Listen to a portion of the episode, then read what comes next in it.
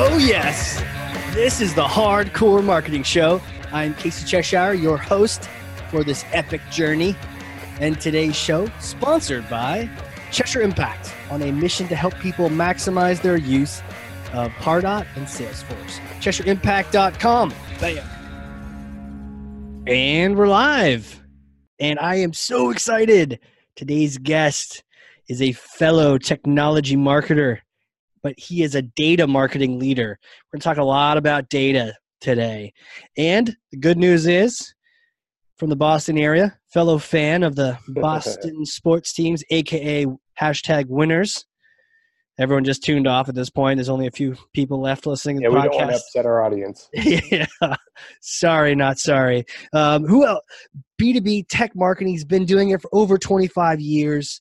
Demand gen, before it was even called demand gen. He is the vice president of product and solution marketing at InsideView, a cool company we're going to talk about. Joe Andrews, how are you, sir? I am great. Thanks for having me, Casey. Excited to be here and talk all about data with you. Yeah, man. The theme really is around data preparedness, getting things ready. I think a lot of times marketing can be like, there's ready, aim, fire. We're like, fire! Ready, aim. We kind of messed the order up, and data is so important. I think we kind of overlook that. So what I want to do here is pass you, this is heavy, but you can take this. It's Thor's hammer. Okay. And take that and smash a myth for me, some bogus marketing strategy or some kind of craziness you're hearing out there that's totally not right. Or maybe people are just confused. They don't know the truth. Yeah. Well, one that I saw really recently is just around confidence around data. Okay. You might ask a marketer or a seller, how confident are you in your data? They might say, oh, it's 50-50, or we've got this, or data's never perfect, but we're in pretty good shape. Well, I just saw a new stat from Forrester that says 12% of B2B marketers are highly confident in the quality of their data. That's really eye-opening to me. And that's, I know we're preaching to the choir here, but really the focus on how do you improve your data quality. And we're going to get into not only how you do it, but why is it so important? Why is it such an impact on the business?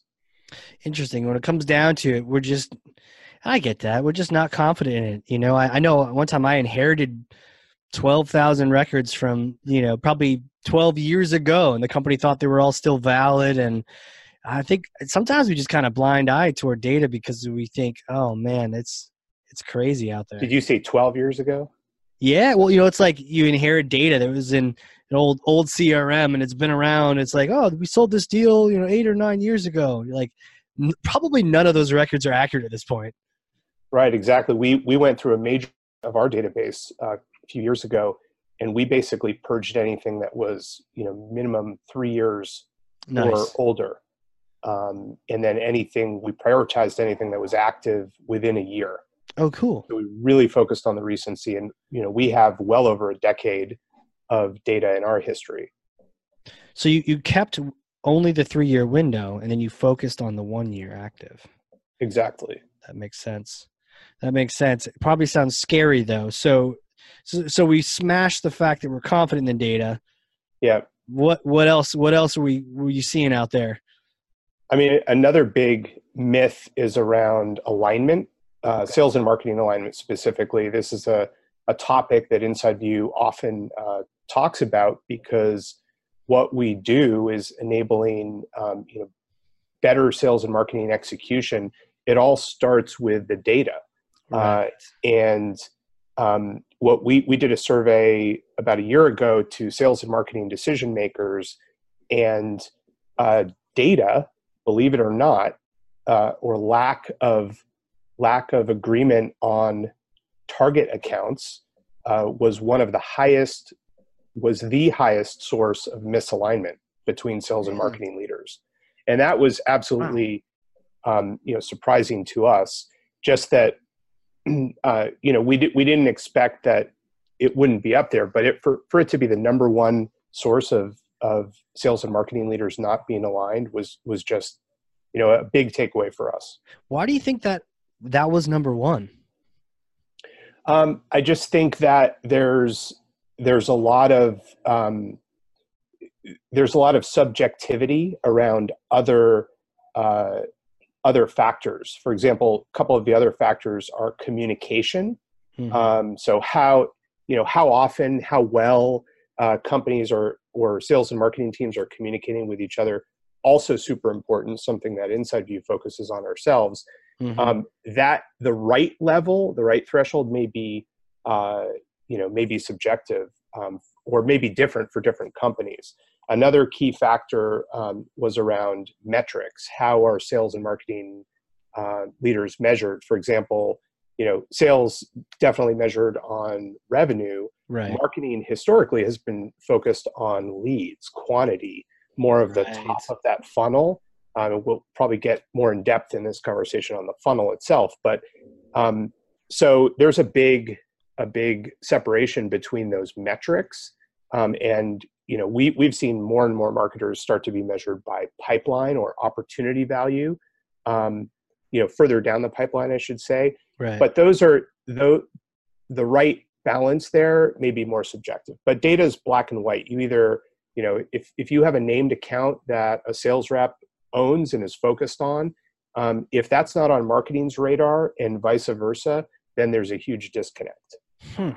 So it's interesting to see that was the number one source of misalignment, but it's something that was music to our ears because we helped our customers focus on that and improve that. We fixed that. Huh. I guess it's the root of all the problems too. If you can't even align on who you should be going after, then all the leads you're ever going to send over are going to come back to you, or they're going to just be rated poorly. Exactly.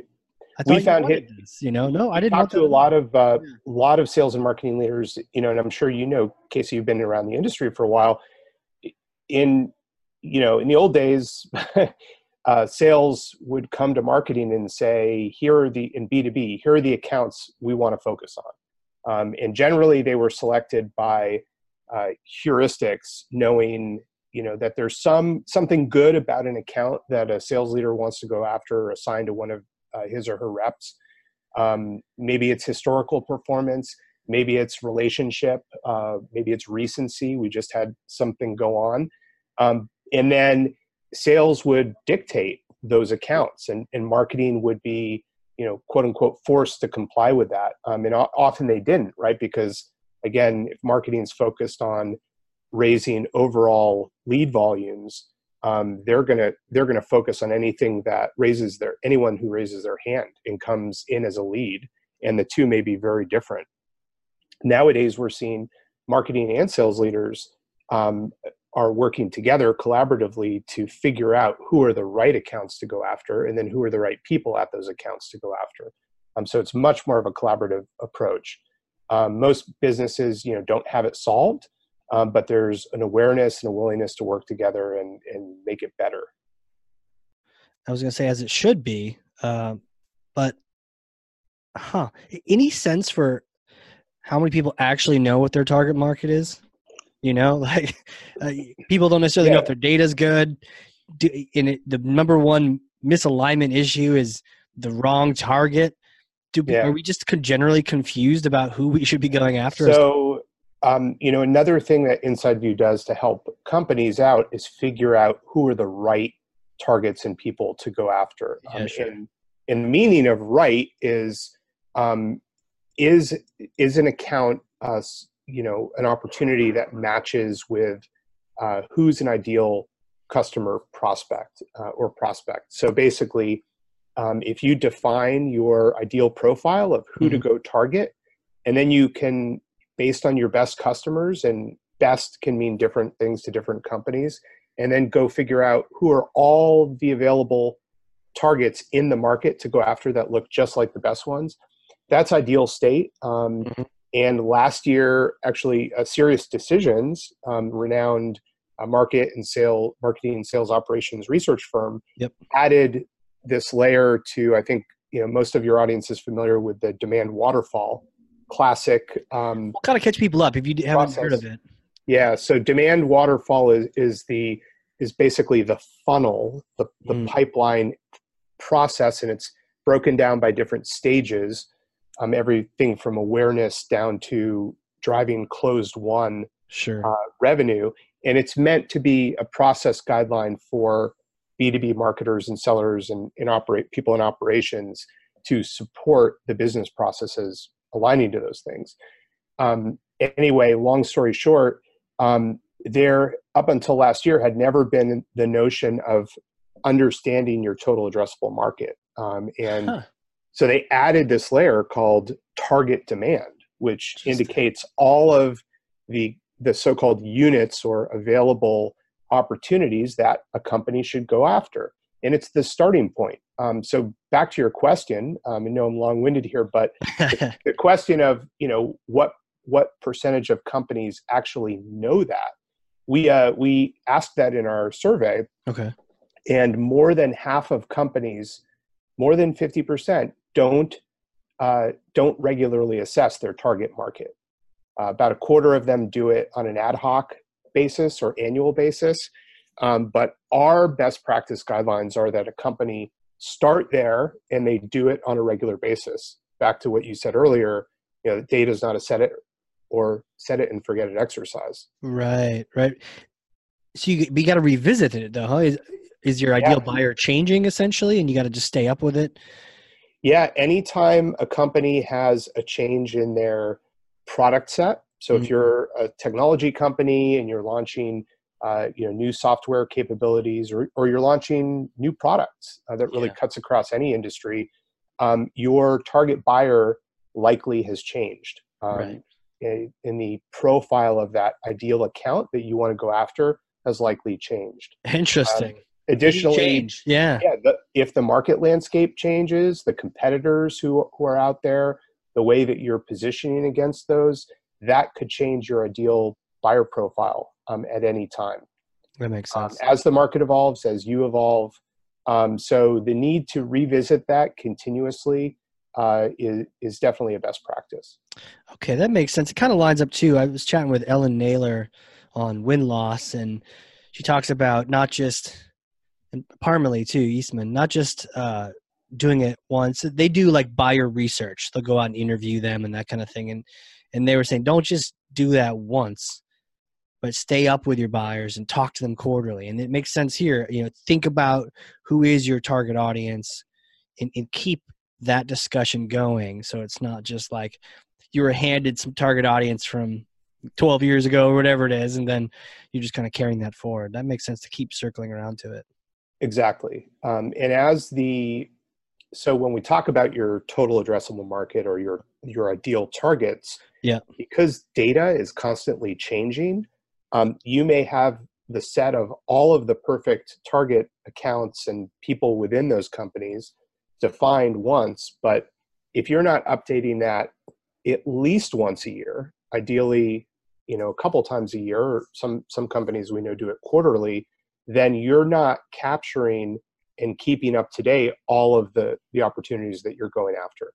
Yeah. And it sort of gets down to the heart of the focus on data quality that we're going to talk about here today, which is, the purpose of this is really to make your sales and marketing execution better. Okay. And that optimizes your revenue engine. And if you have, there's a stat, another serious decision stat, typically in B2B, about 25% of a database is inaccurate at any time. Seriously? Accounts or people. Who said that? Who's the 25? That was Serious Decisions. Those guys still doing consulting? They do a lot of good consulting. I know they got into like doing the service providing at some point too. I don't know if they're still doing that.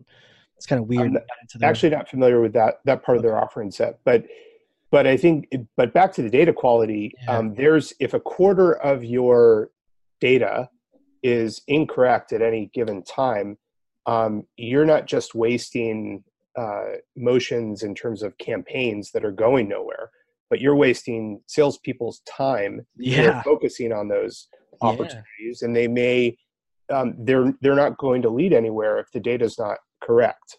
Or you're, best case, you're going to hamper their ability to execute. And that's just going to lead to, slowdown in revenue. Yeah, at the least. So I'm pretty freaked out now. 25% of my data is wrong. I don't know who my target audience is. All the things are messed up. So let's talk about cleaning it, fixing it.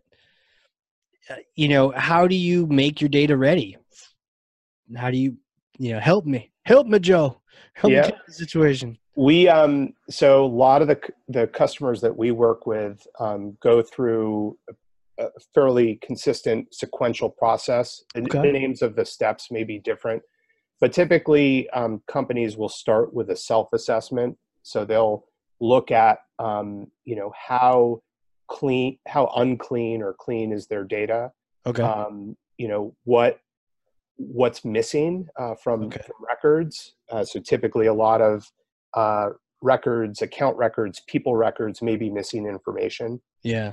Maybe missing address or on people, maybe missing email addresses. So you don't have a way to contact them. So start with a self-assessment. So you're doing it to yourself? I was going to say, are you using tools for this? Or you're just kind of downloading Excel? Yeah. So you can use tools. You could use a tool like InsideView, for example, to diagnose, how many fields you're missing on specific records, what percentage of, account data on, say, number of employees or revenue counts are invalid. And that would give you a baseline to say, okay, we have a big problem. It's 25%, 50%, et cetera. So you could also use a service provider who would do this on, more of a hands-on approach. It's funny. I'm like trying not to make it sound like an infomercial for InsideView or Cheshire Impact. Yeah, or Cheshire. I mean, questions keep coming up, and it's important. You guys face this a lot as well with your clients.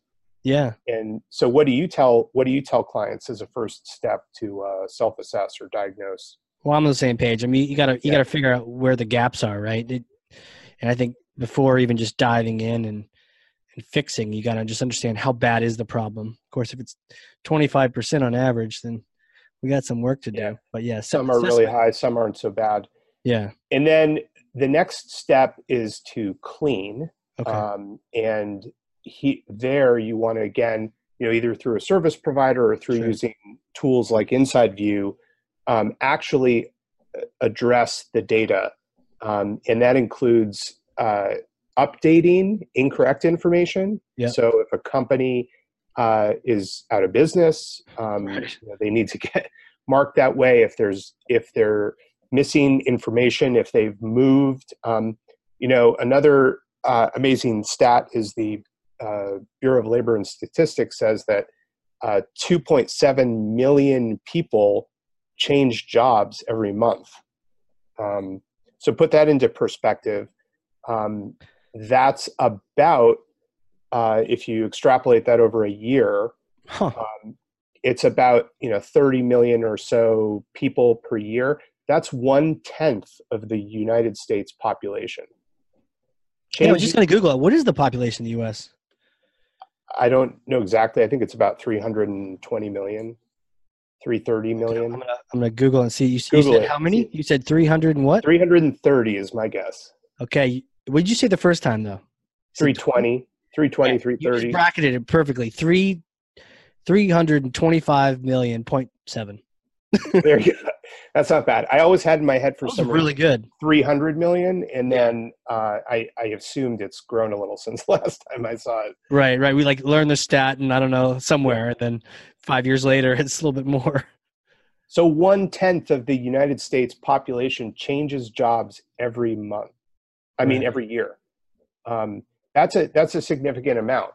And so back to that cleansing process, if you have a whole bunch of people who are or contacts who are attached to an account that you're selling to, you want to make sure that those people are correct, that they're currently employed there, that you have the right contact information for them, that you have the right titles. Right. People also change roles within companies.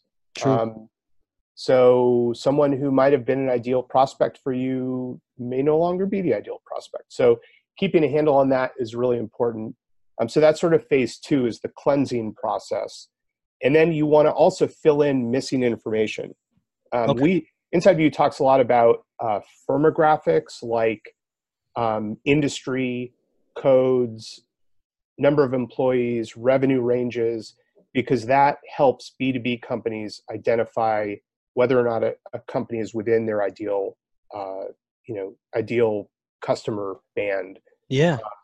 And it also helps companies with things like territory assignment. Sure. If you have a sales team that is separated by size, so you have small business team, you have enterprise team, and you have a cut line somewhere of number of employees, let's say it's 500 or 1,000 employees. If a business was 400 employees last year and they were assigned to your small business team, but now they have 600 employees this year or 800 employees, and you need to reassign them to your enterprise team, right. You want to be aware of that data. So filling in information that is missing, refreshing, updating information that is no longer valid, that's all part of the clean process. Got it. Then what you want to do is you want to set up processes for enriching and appending data to new records that come into your system. So you do a one-time clean, like of your clean entire of what you have, yeah. And I'm sure you do this as a service with your clients before migrating, to Salesforce or to Pardot. We did this ourselves, but then you want to, once you have your house in order, you have clean data. You want to ensure that the processes keep it clean as possible. Right. I mean, you're never going to be 100%. Yeah, but then tomorrow it's dirty again, right? Right. Let's say you have inbound leads. Every company gets some leads, some amount of leads through their website, and you have leads who are raising their hand saying, "I'm interested in what you do." But typically, when you ask a lead to register on your website, best practice to say you're only going to collect a few fields. Mm-hmm. Ideally, it's 3. Definitely less than 7. Yep. But you might collect email address, name, and company. And then how do you ensure that that lead gets routed correctly, number one, and gets qualified? And so you need to add information. You need to append things like the master account or the company name. You want to append the firmographics like employee size, employee range, revenue range, and you want to be able to validate that, hey, this is an account that, based on what we have going on in our named account data over here, is someone we should be talking with, and it should be routed to Diane, who's the sales rep on this account. We learned in our past, we had a famous example where a subsidiary of a large strategic account that was a good customer of ours came in through a web form, and we didn't match it and enrich it correctly, and then we routed it incorrectly to a small business team rep, and they were not able to. Basically caused an embarrassing situation because we should have known all along that this was really a subsidiary of a much larger company. Right. Yeah. So that's something we tell our clients all the time is... And you don't want to treat like a star client like a brand new, small startup you've never worked with before. Yeah. It's like, who are you again? God, I just bought like 300 grand from you last month. You're going to treat me like you're going to cold call me from your small business team? Like, come on. But if I get a, Casey at CheshireImpact.com in my automated system, how's it going to know that you're someone that we have activity with or that, needs to get routed to a certain sales segment? Yeah. Right to the top, man. Oh boy, it's Casey. Let's get him Casey, to the source. We need the bat phone. Yeah, that's right. So, I'll help you feel a little bit better too. We bumped into a client that bad data management here. They were, I don't know what the opposite of enrich is, but they were doing this, and they were when someone in poor. Yeah, right. yeah, in poor.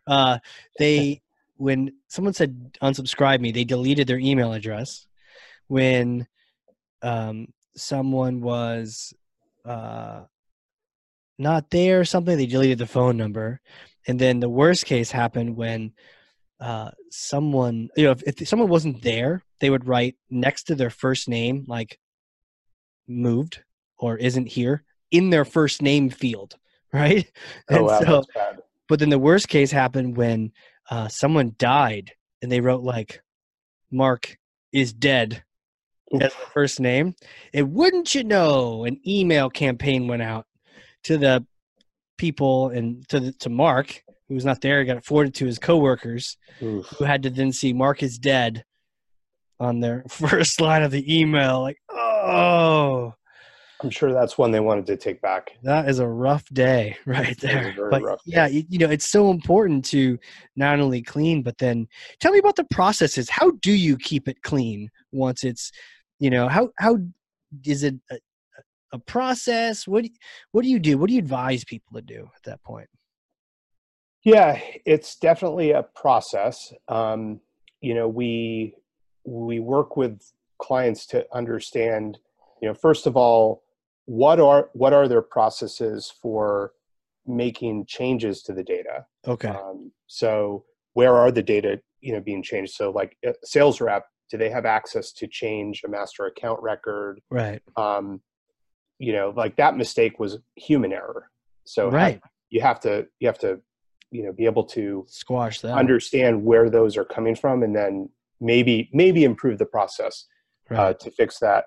You want to understand what systems are housing this data, because typically, you know, that's another thing when you're doing the cleanse process is, let's say you do it in CRM, so you're doing it in the core of where your you know, most transactional sales system is, but then it's also, you also have to go out and look, is that same data in marketing automation?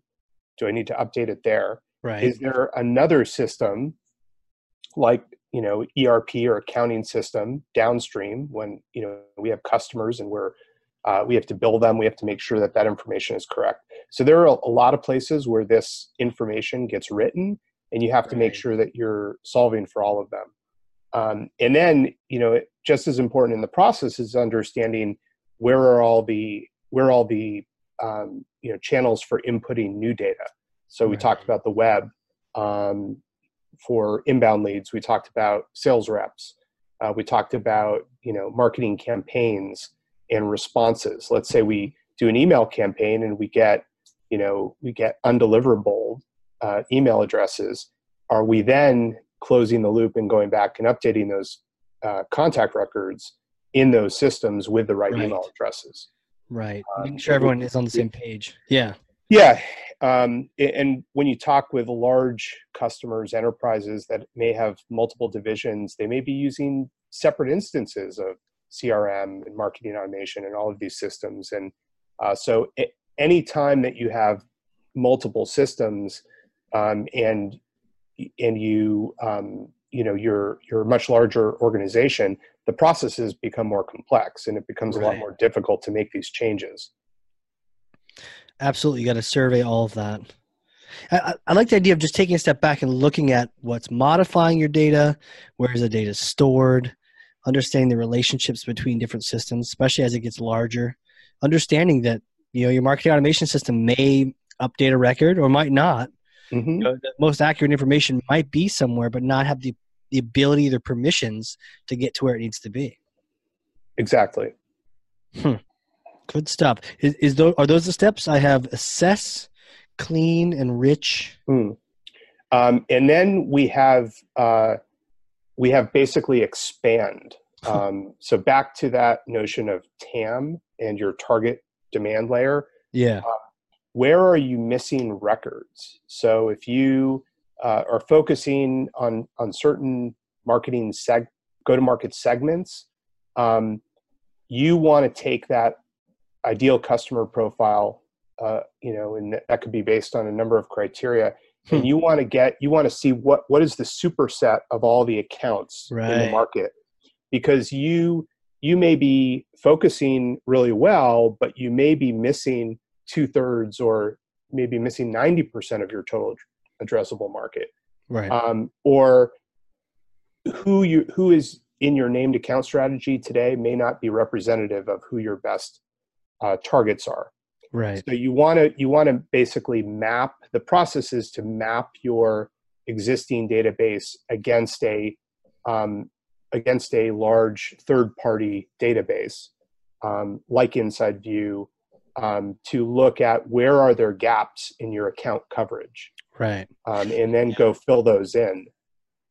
You know, I like that we're assessing, we're cleaning, we're enriching, then we're going out and getting more, right? I think sometimes we do that in reverse order. We're getting more data before we've cleaned up what's already there. We don't even know if we're going out and getting the right stuff in the first place. So I love that order. I think that's an important order to put the expand in there for sure, but it comes after you've got your house in order. So you can add, see now you can add more data to it because this is adding as well. It's almost like we've cleaned, but now we're enriching, we're filling in more gaps, we're doing a better job adding records in there, and they're not dirtying up the database. So now let's add in even more records, but we've got the protections in place to protect us from adding the bad stuff back in. Yeah, and in many cases, it may not be more records. It may be better records. Really? Okay. I wasn't going to get into account-based marketing, but, it is a popular topic these days with B2B sellers and marketers. And the notion being that,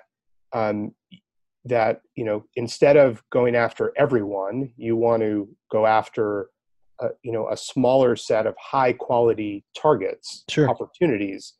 And typically for B2B companies, it means having a named account focus on hundreds, not thousands and thousands. Right. InsideView's case, we have 300 roughly named accounts in our ABM program. Interesting.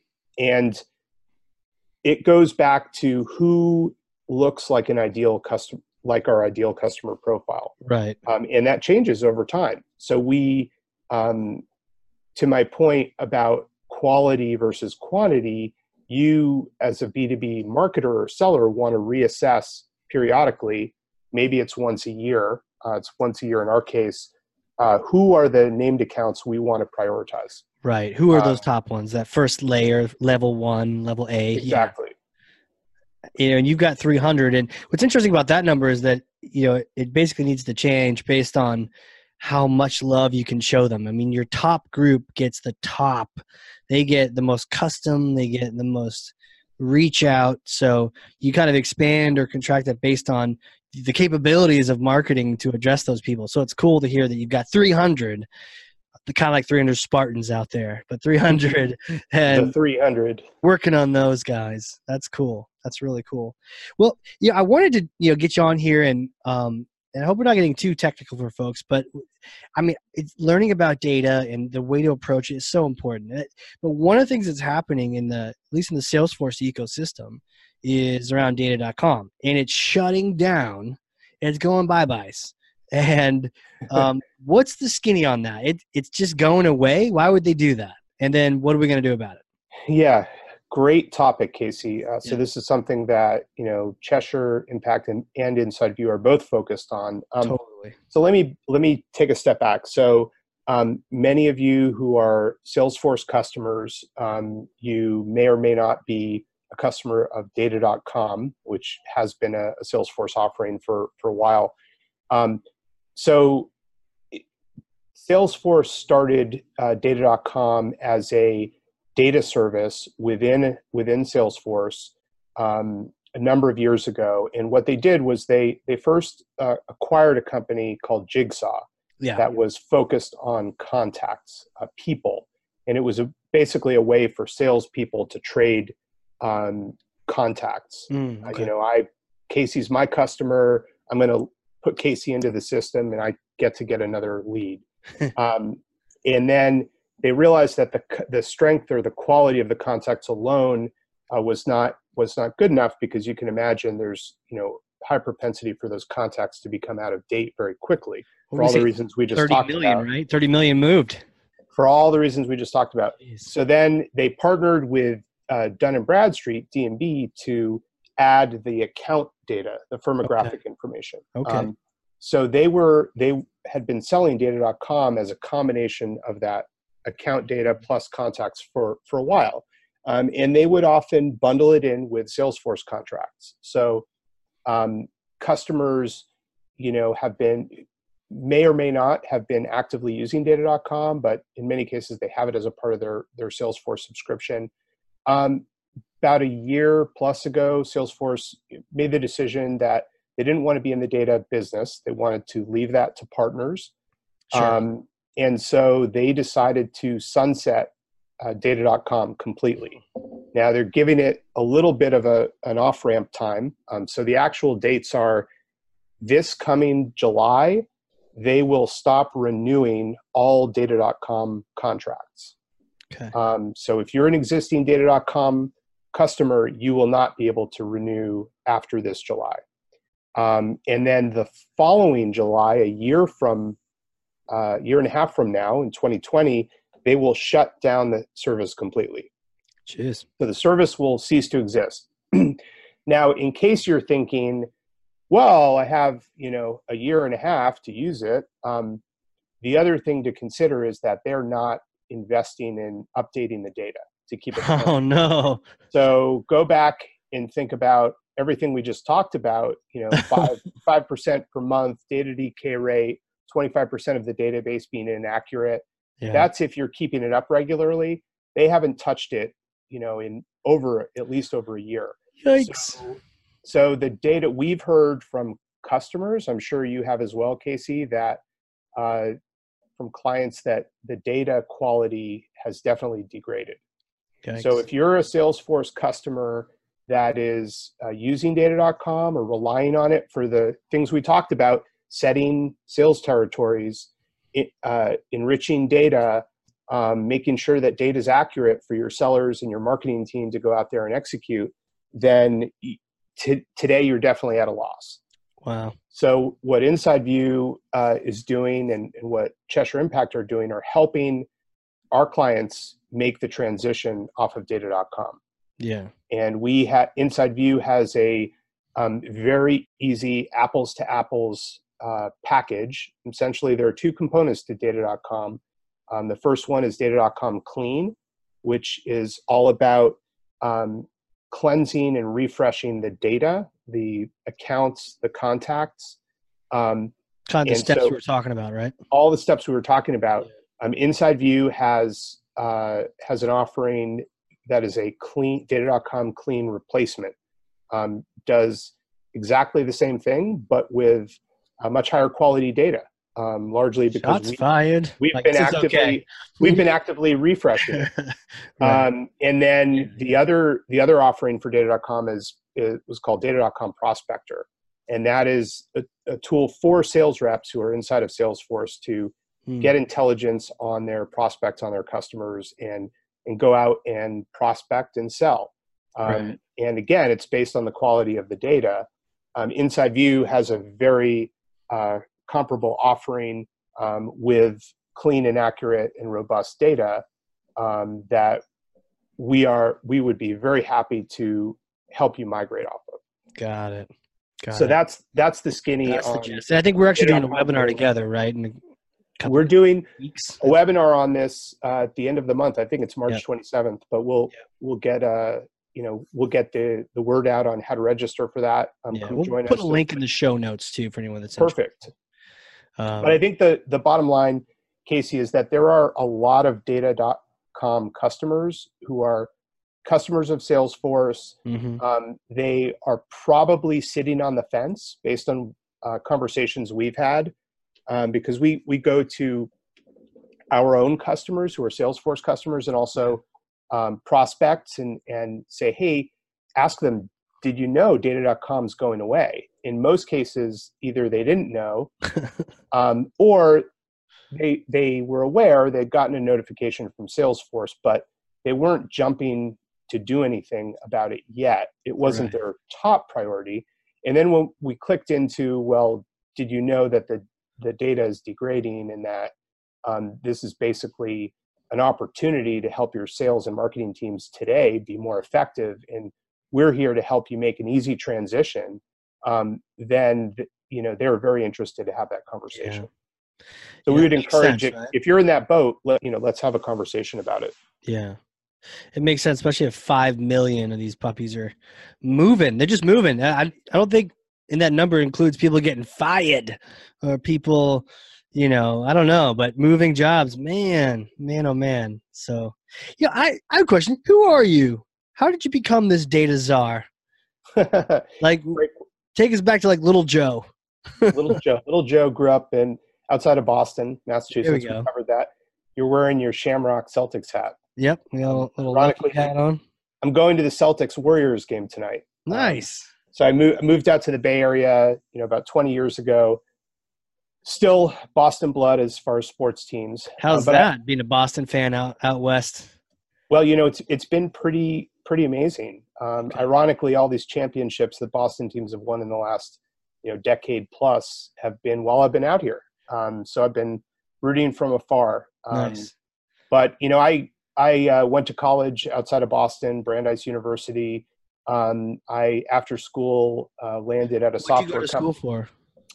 It was liberal arts, economics, business degree. Economics. I wanted to focus on business. I had a summer internship with a software company, spin-off Lotus Development Corp. Wow, like Lotus Notes and stuff? Lotus Notes.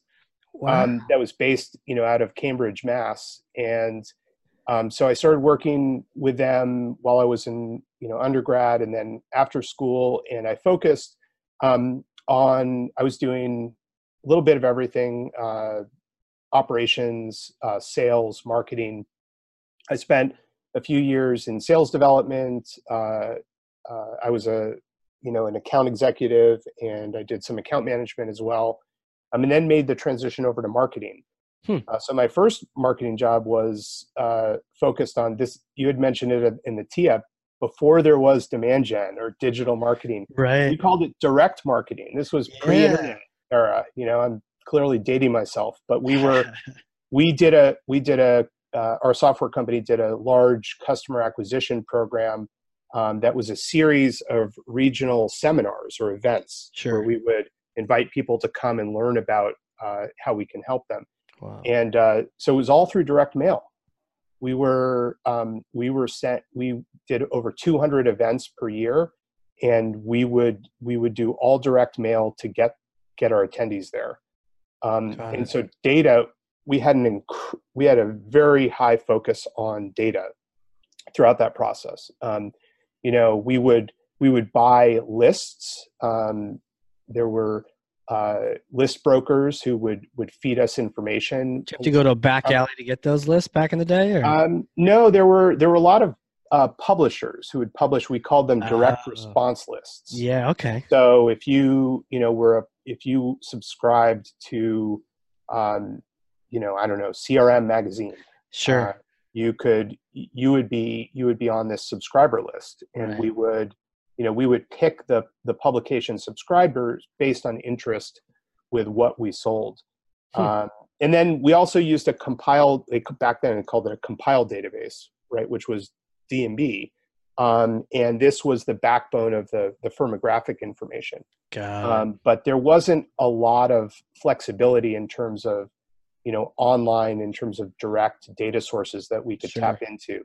So we did everything through list brokers and through a service bureau. So they would take our data, and we would do this every quarter, sometimes more frequently. They would help us define who our invitation list was, and we would refine that based on results. We would closely look at response rates, and we were looking at the list source being an important variable, as well as the creative, like what we were actually saying in our invitation, the format of the invitation, a whole bunch of variables. Looking at all these variables. We would test these because direct mail was very expensive. If it cost upwards of $1 per piece, and we're sending out millions of these every year, every little increase in response rate and conversion rate made a ton of sense in terms of improving our effectiveness, as well as every small incremental decrease in cost. So right. Fast forward, 25 years, in that time I've worked for a number of software companies, transitioned over to more product and solution marketing, which is less focused on the demand generation execution tactics, but more on the strategy of understanding buyers who we're selling to, and how to reach them. What are the channels that we reach them through? What's the message? How do we position ourselves, both the product offering, the company? How do we enable our sellers? So there's a lot of focus, again, on that sales and marketing alignment. So it's really, for me, come full circle. As now I'm working for InsideView, a company that directly supports people doing all these things that I've done in the past. Right. Yeah, it's kind of a cool... having that understanding of what they do, why they do it, how we can help them do it better is become really important. So cool. And then tell me about Africa, because I remember chatting earlier. Africa. Wow, that's pulling random facts out of the ether. Yeah. About come a year on ago, you, Joe. Come on you. We know things about you. About a year ago, I went on a photo safari. So one of my hobbies is I'm a photographer. Okay. Wildlife and landscape photographer. And I went with my wife on a photo safari to Botswana in South Africa. Wow. Incredibly amazing. Definitely a trip of a lifetime. Botswana. What is even like going there? Well, it's Botswana is a. We were in northern Botswana on the Okavango Delta, which is this amazing place that catches a tremendous amount of water coming from rainfalls and rivers up north. And it's basically a feeding and wildlife sanctuary for a ton of different animals. It's an incredibly large space, and there are all this wildlife and camps that are located throughout. So you basically fly into these camps, and you they take you out on four-wheel drive, and you're observing animals in their natural habitats. Everything from, the big five animals, the big cats, lions. You one of those cars that had a roof on it? Elephants, right? Yeah. None of those open-air cars or anything like that? We were in an open-air car. What? How does it even happen? How do you not get eaten? Different countries have different regulations. In Botswana, they have open-air vehicles. So there were a few times when we would have there was actually a hyena that brushed up alongside the car, so we could feel it sort of bumping the car. Another time, a hippo charged us. We were about 30 feet away, and we had to kick the car into high gear and move along. Was it a hungry hippo? Hungry hippo. Wow. Yeah. No, it was an incredible experience. It's Africa's like a 30-hour flight, multiple flights from where I am on the West Coast. It's a lot of time and a lot of money, but if people in your audience are inspired by going and seeing, amazing wildlife in this beautiful place, I would encourage everyone to do that at some point in their lifetime. You have like photos online that we can check out of? Yeah, I do. I could send you a link. Yeah, we'll put that up. That'd be really cool to see. I've always wanted to go climb Mount Kilimanjaro and then maybe do a little safari afterward and kind of catch out the land. Yeah, Kilimanjaro is supposed to be really cool. That's in Tanzania. Yeah. I have not been over to East Africa, Tanzania, Kenya. That's another trip I want to do at some point. Yeah. Wow. It sounds like a lot of travel, though. Long flights. It's a lot of travel. It's hard to do, and I've got a family, wife, two boys who are 12 and 10, and they're busy and demanding attention. InsideView is busy. Everyone's busy. InsideView is busy. Yeah. Wow. A lot of demand. You have to let me know next time you head over there. Well, we'll keep our eyes open for some photos, and you maybe come along Kilimanjaro and take some photos. There are, I mean, the good news is there are a lot of national parks close to home in the U.S. True. That I tend to visit a lot more often. Huh. That's one of the things we're blessed with in the West. That's true. I mean, Yosemite, there's some big, amazing pictures. Yeah. Yellowstone, Yosemite. Yeah. Both incredible. Yeah. Is that photo behind you? Did you take that? No, this is, actually, I'm in one of the InsideView conference rooms. You're in the office. You should start giving them some of your artwork. I should. That's a great idea. I'm gonna get on. I'm like, hey, InsideView, come on. A lot of these photos predated me, but this one was from someone who took a shot from the Marin Headlands overlooking San Francisco Bay, and you see the Bay Bridge. And that's a great shot. Really cool shot. But it'd be great to start seeing your artwork just sort of start popping up over the office. Awesome. We can put some screenshots up in our webinar, Casey. Yeah, we'll do that. No, we'll have to start with that. That'll be, you know, people are like, oh, this is going to be a boring data webinar. I'm like, no, let's start with shots in Africa. Let's start with animals. Botswana, bam. That'd be cool. Well, I don't know if you looked at the clock, but thank you so much. This has been awesome. I mean, I've learned a bunch. I've got notes going on over here. Fantastic. And, yeah, I'm sure everyone else has learned too. I hope it's been informative for everyone, and thank you for having me on. To summarize, data management is a really important topic. It's something that all of InsideView and I know Cheshire Impact's clients, customers really care about. True. And we don't pretend to have all the answers. We learn a lot from our own customers, and we learn from our partners as well. The important thing is that we continue the dialogue, that we continue to have the conversation as we learn from additional customers, as situations change, and we're here to help you. So if any of these topics or bits of information today resonate, we'd love to have another conversation, and we look forward to carrying it forward again with you, Casey, on the webinar on the 27th. Definitely. How about you throw out some links? Where can people connect with you? Yeah, you can connect with me on LinkedIn. And then also follow me on Twitter at Andrews Joe. And we'll throw out some of the other contact links in the follow up. Yeah, we'll put them in the show notes. It'll be awesome. Awesome. Well, thanks again. This has been cool. I guess I'll see you in a couple of weeks for the webinar. I'll see you in a few weeks, Casey. Awesome, man. And for everyone else listening, if you learn something here about data or you're working with someone who needs to hear this message, then make sure you share this episode with them, tag them, shoot it over to them.